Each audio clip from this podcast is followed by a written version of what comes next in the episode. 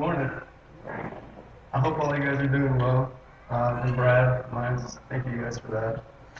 So, as Doug read, he read uh, from John chapter 4, and that's where we're going to be this morning.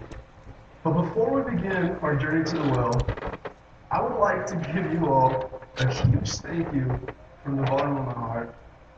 Thank you for the opportunity that you have given me to serve such a loving and encouraging congregation. It has really been a privilege and an, honor to be a part of you guys. Throughout this summer, your love and support has been endless. And it is truly mind blowing to think that this summer is readily coming to an end. But without a doubt in my mind, it has been one of my most memorable summers.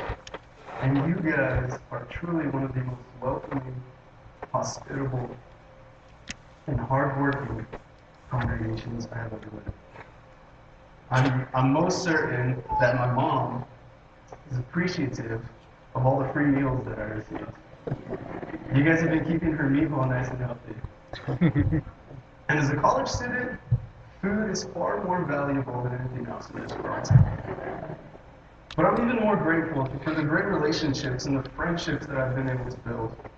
And my prayer is that they don't end here. But apart from the meals and apart from the great company, what is most important and what kindles my desire to serve to the best of my ability is the unity that I have experienced within this congregation. To see a church so tightly knitted by God's love is extremely motivating to me as a future minister. Of course, ministry has its struggles, but a congregation like this is what enlightens me to pursue such a profession. God's word is especially evident here at Taylor Street Church of Christ. Lance, Doug, you are two of the goofiest guys I've ever met. And Jamie and Jennifer, you guys are in my daily prayers.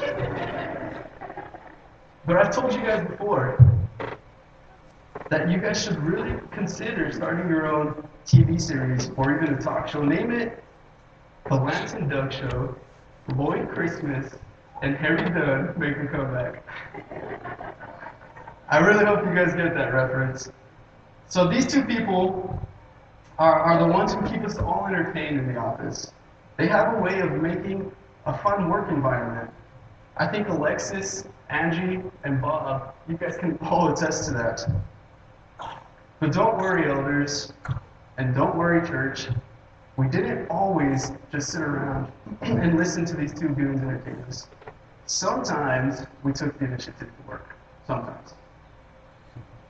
I'm really glad I only have a week left because I'm probably going to get fired after this. But on a serious note, you two have truly become two of my greatest role models. And I can't thank you guys enough for the guidance you both have provided for me. You guys have helped me mature spiritually and definitely administratively. And to see the way you guys love your families is something that has really impacted me, and I look up to you both. You know, I'd say my progression from inmate to intern has been an exceptional one. What did you say, Lance? Some of you are asking yourselves, inmate? What are you talking about? To answer your question, no, I wasn't really an inmate before this internship, but I might be after it. Now you all know where Lance really goes to recruit his interns. you guys go see him after the service so he can explain that one to you. But really, I am deeply moved by the love you all have shown me. And I will miss all of you. So thank you. This morning, I want to take us on a journey. A journey to a, to a well found on Mount Gerizim. The very same love as I have experienced here is given to a Samaritan woman. 2,000 years ago, I probably would have been stoned for heresy. What do you mean love for a Samaritan woman? You see, she was a woman who was seemingly despised for her ethnicity and her gender. And we will find later in the story, or as those who are familiar with the story already know, that she was entangled in deep sin. So this was a woman who could not, by any standard, be compared to the Jennifer Fromm, homecoming queen of 1980. To say the least, the Samaritan woman did not have much going for her. And before we travel too far up Mount Gerizim, let's backtrack to John chapter 3, where we encounter a seemingly established leader. His name is Nicodemus, and the text describes him as a religious leader, a man of the Pharisees, a ruler of the Jews. And with those few descriptions given to us, we can already perceive that he has a high ranking social status. First, he is a male. Second, he is a Pharisee, the elite religious party who redefined Judaism after the destruction of the temple. And third, he is possibly a member of the Sanhedrin. John calls him a ruler of the Jews. And the way John is describing him, he is no force to be reckoned with. So discussion between him and Jesus begins. Nicodemus comes to him at night, and that's going to play a crucial role in his character. And Jesus presents him with this mind boggling idea. Truly, truly, Jesus says, unless one is born again, he cannot enter the kingdom of God. Long story short, Nicodemus utterly misunderstands Jesus and actually considers the idea of re entering your mother's womb. What? Okay, so stick with me here. This is where it might get a little confusing, but it's extremely interesting. The Greek word used for born again is anothen. Anothen can be translated in two different ways, as it is here, born again, and from above. This is extremely clever on the part of the author of John. He deliberately leaves the term ambiguous to make his point. The way Nicodemus interpreted the word was in its literal sense born again. Jesus actually meant it in its, in its figurative sense, from above. Jesus says, unless you are born of water and spirit from above, you will not enter the kingdom of God. So Jesus was talking about a transformation, a transformation in your orientation, not re entering your mother's womb. Mothers feel enough pain pushing you out. I can assure you that they really don't want you crawling back in. So you see how ridiculous that is? And so this entire passage with Nicodemus is about um, tuning our frequency to the frequency on which God speaks. It's a complete transformation. As one scholar will put it, it is turning your orientation toward God. So you can understand his words. But Nicodemus never does. All he hears and understands is static. Remember him coming to Jesus by night? At this point in his life, he is a man who belongs to the darkness, and he is not able to come to the light, the light of understanding. So here's a question how can a man, a ruler of the Jews, a Pharisee, a member of the Sanhedrin, the teacher of Israel, how can he not comprehend Jesus' words? This man was not a dull man, yet God speaks over his head. Well, if you read the story, you will find that he was distracted by his social ranking and status. And that debilitated his comprehension. And so we get the richest irony found all over the Gospel of John. Jesus is rejected by those we would expect to accept him and accepted by those we would expect to reject him. Did you catch that? He is rejected by those we would expect to accept him and accepted by those we would expect to reject him. And that brings us to the foot of Mount Gerizim. We can now begin our trek up to meet Nicodemus' polar opposite, the Samaritan woman. Who was this woman approaching? Let's first talk about the status of a woman in, compar- in comparison to a man's in ancient times. For starters, Jewish men were advised against public conversation with a woman. It was shameful to be seen with a woman, and here's why. Now, this might make you a little uncomfortable, but I simply state this to express to you the gravity of the situation. women were considered to be ritually unclean because they menstruate. As a matter of fact, Jews begin to use the term menstruant, which is not even a word, it's the made up noun form of menstruate, but they use it as a vulgar slur against women. The prophet Amos, in chapter 4, verse 1, he refers to Samaritan women as cows. They were viewed as literally worthless, ritually unclean. And if any man came into contact with such a woman, he was considered unclean and shameful. Who was this woman approaching the well? Let's change our focus to her ethnicity. She was a Samaritan. And said simply, Samaritans and Jews held a long history of enmity and hostility toward one another. There was an ethnic barrier created between them. We get a slight glimpse at one of the many things that separated these two. And we get this in the dialogue between the woman and Jesus. And according to the passage, there was an age old dispute about worship, and this dispute caused major separation. The question was whether one was to worship in Jerusalem or on Mount Gerizim. Samaritans claimed Mount Gerizim, and the Jews, they claimed Jerusalem. Well, we will see later how Jesus ends that dispute, but for now, let's continue to talk about the Samaritans. In John 8, verse 48, Jesus gets accused of being a Samaritan, and then the Jews proceed to equivocate Samaritans with a demon.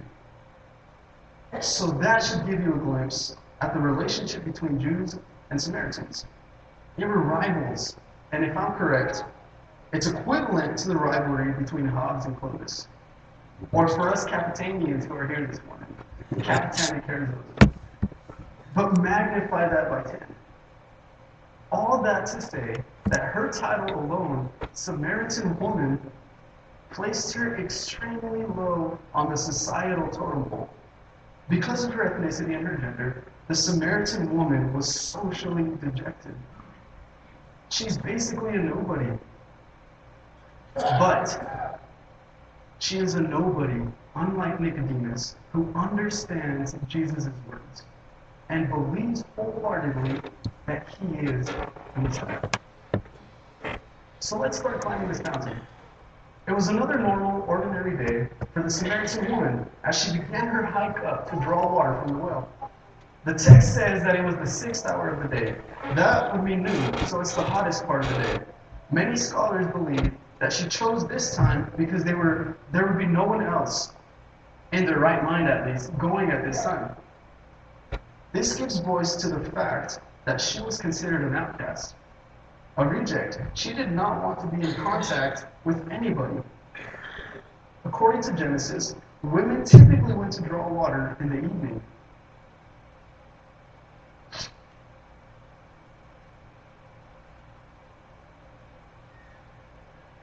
Excuse me. um, and the main reason being, it's not hot. Would you rather hike in 100 degree weather or in 80 degree weather? Well, here in Hobbs, we don't have much of a choice. But then again, there's not a lot of hiking around here either. And that makes it really miss the mountains. But she goes in the middle of the day. And the, and the heat is beating down on her. She is tired of the dust and the sand in her face and the of sweat. She is repulsed by the bitter grit in her dry mouth. At least her water jar might have been keeping her head full with some shade, but even empty, it was probably heavy and wearing on her neck. Imagine how much more stress her neck would have had to bear on the way back down when her water jar was actually full. But little did she know who was waiting for her at the well. And little did she know her water jar would no longer be a necessity. So she finally tops the hill. She releases a huge sigh of relief. And to her surprise, a man is sitting at the well alone. All of us in here know exactly who is sitting at the well, but she doesn't have a clue. And the man commands her to give him a drink. For that man was weary and tired from his journey. And conversation between the two begins. I love what Alice and Mackenzie has to say about this.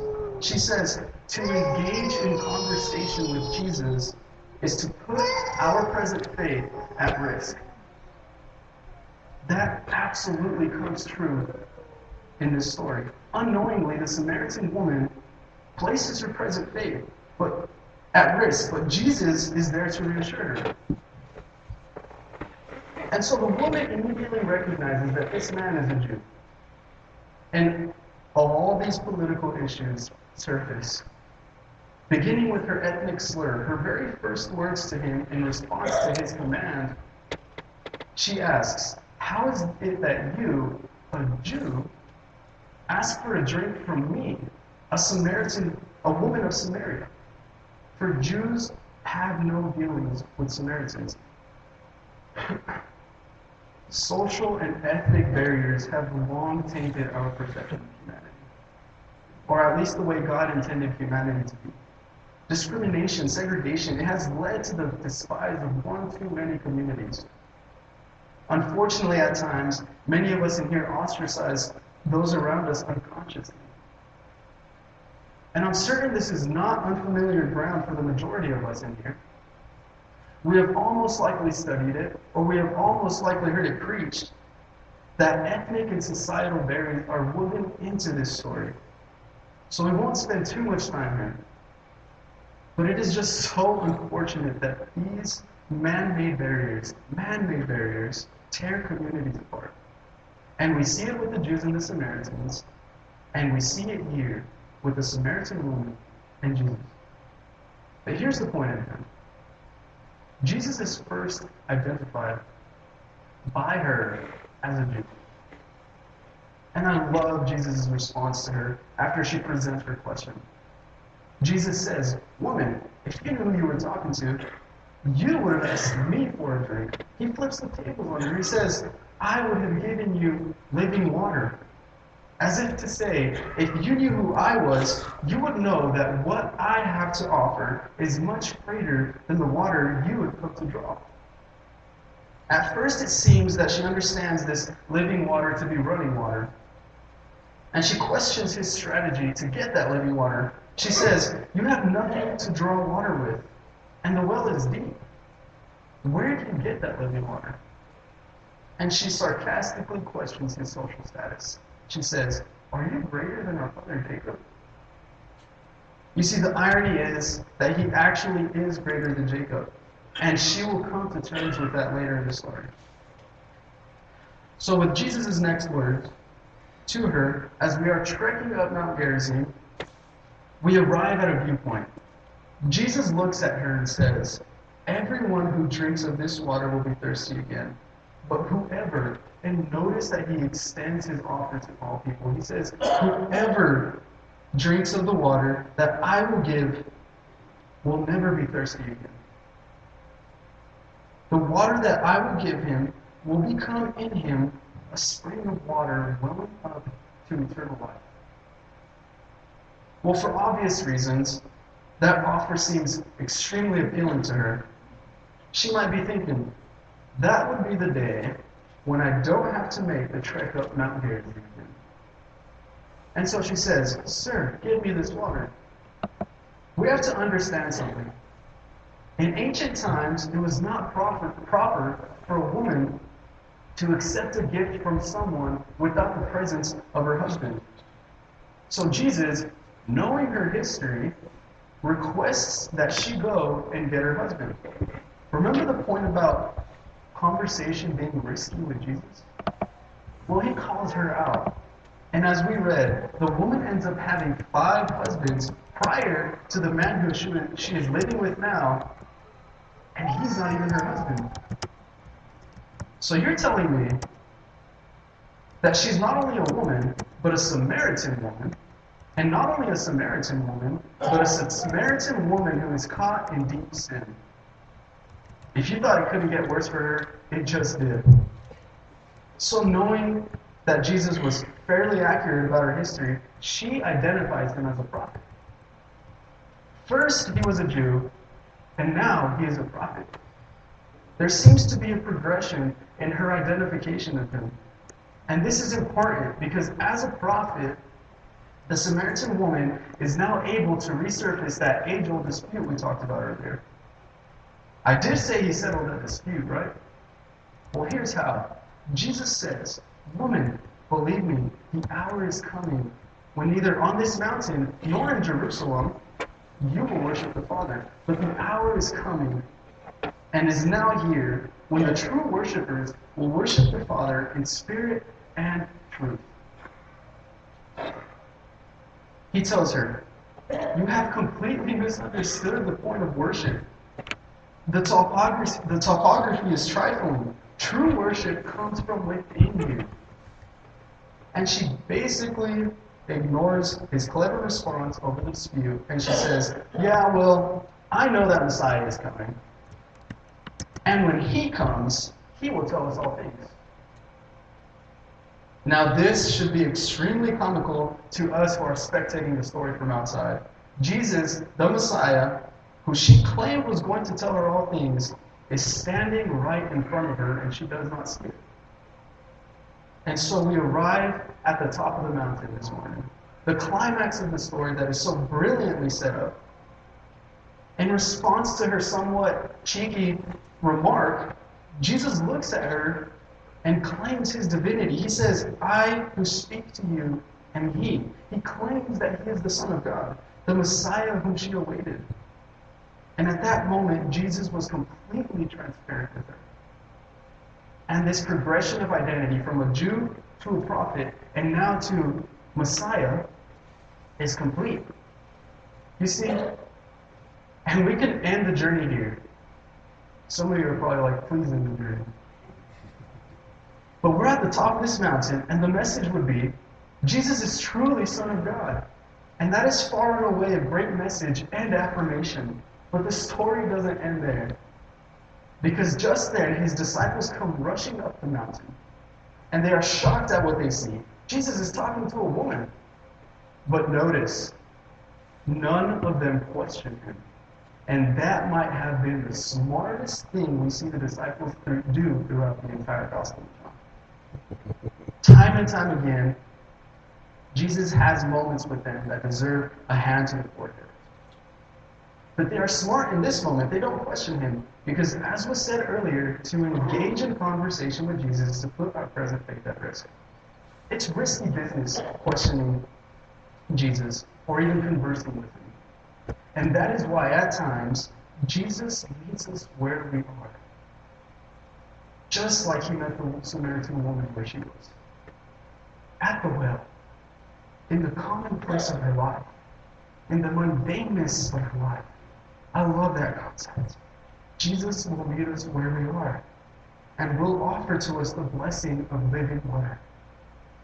Sometimes we are too fearful to have an encounter with Jesus. For that same reason, we are scared of having our faith questioned. We fear conversation with Him. But sometimes our faith needs exactly that to be put at risk that it may become unshakable. What the Samaritan woman does next is worth remembering. And this is my favorite part of the story. So if you haven't listened to any of the earlier part of the sermon, please listen now. The disciples are standing around them. Jesus has just claimed his messiahship to this woman. And she forgets about the very thing she trekked up the mountain for. Get this. She drops her pot.